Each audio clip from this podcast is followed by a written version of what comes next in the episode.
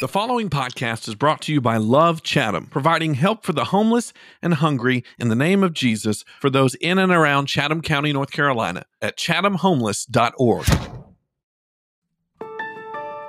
Well, we've been listening and reading to a lot of uh, tough psalms, but oh, what's that? Oh, it's it's Psalm 66. Look, it's a little little silver lining.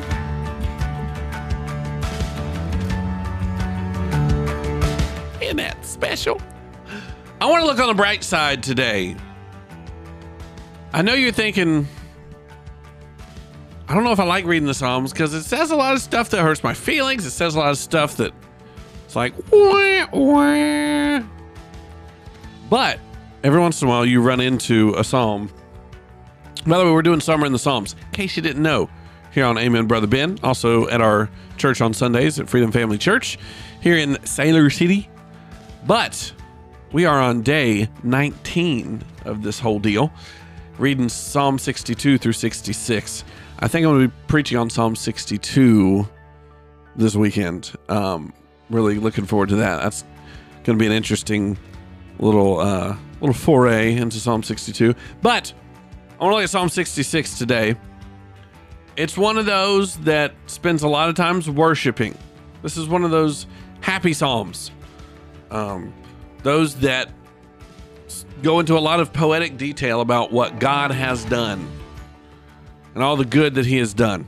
And I found something interesting because it's about uh, 20 verses. Praise God for this, you did this. Praise God for that, you did that. Again, reminding us that we can never and should never get tired of praising God.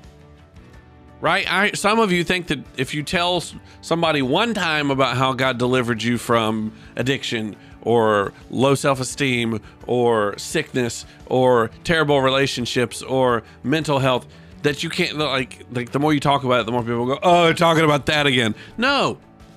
Not if, not if you're doing it in a praise and worshipy way, right? If you're telling the world what God has done, you do that to not only inspire hope for other people, but also to preach that to yourself, to remind yourself of what God has done and what God has brought you through, so that the next time you go through something else, you won't forget the God that you serve and the God who keeps you close. And so it's good to do that. That's why I love reading these Psalms, even though sometimes you go, oh, these are a little redundant.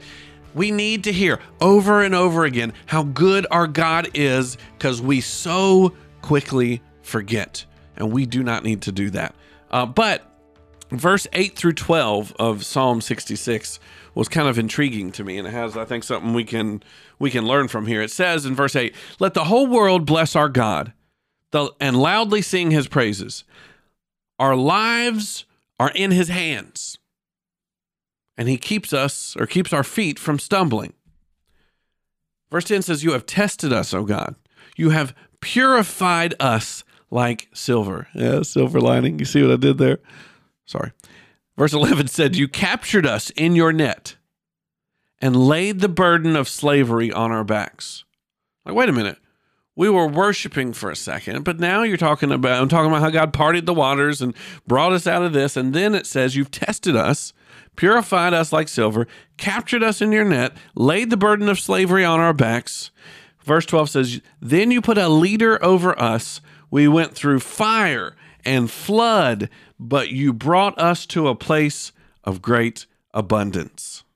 So, what is this doing in the middle? These verses, what are they doing in the middle of a song about a psalm about how great God is? Well, it reminds me that God works and blesses and moves, uh, not always in the ways that we expect, and we should worship God even in the hard times. I've said that before as uh, you know as a as an encouragement, right? Like worship God in the hills and the valleys, you know, that um that that will get you through as a mechanism because it is. Worship sometimes can be a a helpful mechanism for your heart and your emotions and your spirit to remain in a good place while you're going through temporal or earthly struggles. But it also needs to happen for this reason because God is good.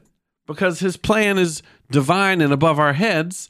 And sometimes he uses, and not, not sometimes, if you will let him, every struggle you have is a refining opportunity right it's a it's a chance for you to be refined to get the crud out to get better reactions to get better at killing uh, sinful stupid thoughts and or reactions uh, to problems to not return sin with more sin there's all sorts of refining that goes on in the life of a believer that can only happen in tough times now if you've been around you may have heard that before but I feel like I've got to say it over and over again because it's easy and one thing for us to say it in the midst of a, a, a good time.